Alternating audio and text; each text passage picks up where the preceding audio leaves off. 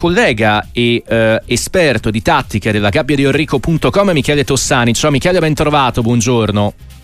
Ciao ragazzi, un saluto a voi, buongiorno. Tu che di Arsenal hai parlato anche sulla rivista online Ultimo Uomo, ieri la sconfitta con il West Ham, va detto che a livello di occasioni questa sconfitta per 2-0, quasi 3 con il rigore fallito nel finale, sarebbe stata eh, totalmente, totalmente bugiarda, però sicuramente eh, c'è da mordersi le mani in casa Gunners. Eh sì, diciamo non ho portato molta fortuna perché è uscito l'articolo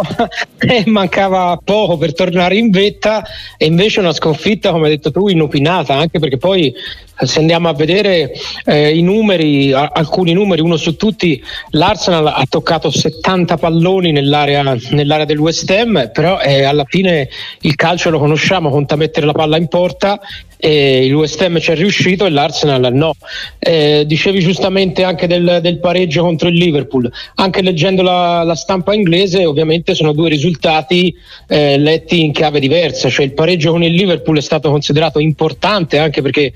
fatto ad Anfield contro la squadra con cui ora è, che ora è capolista della Premier, quindi era stato accettato positivamente e ovviamente questa sconfitta con, contro il West Ham invece non dico che ridimensioni perché siamo ancora a dicembre, però parlando dell'Arsenal c'è sempre lo spauracchio di, questa, per questa squadra no, di arrivare vicino al titolo e poi di perderlo. D'altra parte è dal 2004 che manca il titolo nel nord di Londra. Sicuramente però il lavoro di Michele Arteta ha saputo cambiare no? la prospettiva di questa squadra, di questa società e anche il mercato ha sicuramente aiutato. Penso, penso all'acquisto di Rice, 116 milioni per il centrocampo con qualche protagonista che sta, che sta emergendo, eh, Saliba in difesa e soprattutto no, anche un Havertz in crescita in attacco, Michele. Sì, esatto. Allora, Rice è stato proprio il simbolo di una rinnovata strategia perché di solito l'Arsenal puntava su, su giocatori giovani eh, e comunque da, mh, mm, non è che non abbia speso in passato, però mai era arrivato ovviamente a questa una cifra così, così alta, addirittura imponendosi in un'asta con il Manchester City, che anche il Manchester City voleva, voleva Rice. Alla fine però il, l'acquisto ha ripagato perché Rice credo insieme a Rodri sia il miglior centrocampista attualmente presente nel, nel campionato inglese. È un giocatore che serve a, ad Arteta sia come schermo davanti alla difesa e questo vabbè eh, c'erano pochi dubbi anche quando lui giocava con il West Ham, ma è un giocatore che dà una mano incredibile, lo abbiamo visto anche in nazionale, eh, quando la squadra deve, deve, avere il possesso, deve costruire, spesso si abbassa fra i centrali o al lato di uno dei due centrali per, per aiutare la risalita del campo, accompagna portando spesso spesso anche la palla, fa risalire il campo se non direttamente lui attraverso dei passaggi e intorno a lui poi anche tutto il resto del, del gioco della squadra è cresciuto. Poi ci sono alcuni giocatori che stanno facendo meglio come stanno facendo bene Martinelli, Sakai poi ha detto giustamente Avers all'inizio quando è arrivato l'idea era quello di utilizzarlo da mezzala mm-hmm. e eh. tutti siamo rimasti un po'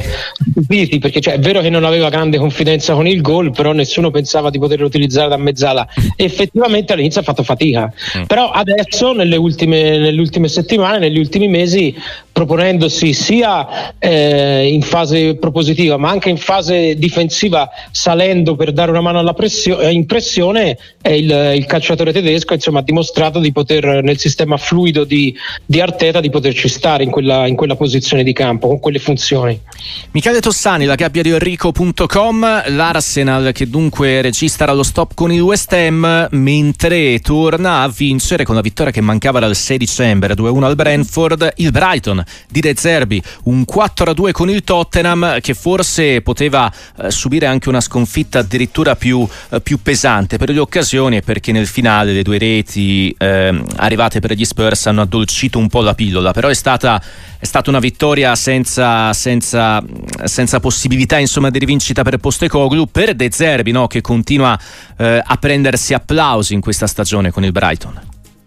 Sì, assolutamente. Doveva tornare, tornare a vincere eh, lo ha fatto in una partita difficile contro un avversario come, come il Tottenham, sul quale poi magari diciamo, diciamo qualcosa. Il, la cosa interessante è che il, il, Brighton è tornato alla vittoria in un momento non facile, anche e soprattutto a livello di infortuni. Eh, ci sono tante squadre, anche qui a volte la percezione di quello che, che arriva in Italia, che non, non sempre è to- totalmente corretto, ovviamente stando a tanti chilometri di distanza. Se andiamo a vedere il Brighton, eh, sembra un po' sta accadendo al Brighton quello che sta accadendo al Milan, cioè anche il Brighton sta perdendo giocatori uno dietro l'altro per infortunio, l'ultimo, quello, l'ultimo Mitoma, Mitoma che sì. toglie, eh, toglie, un dribblatore, toglie un passatore, un giocatore importante nell'uno contro uno e quindi insomma anche lì bisognerebbe analizzare la situazione delle troppe partite o della, o della preparazione. Eh, il Tottenham invece da parte sua eh. era partito benissimo,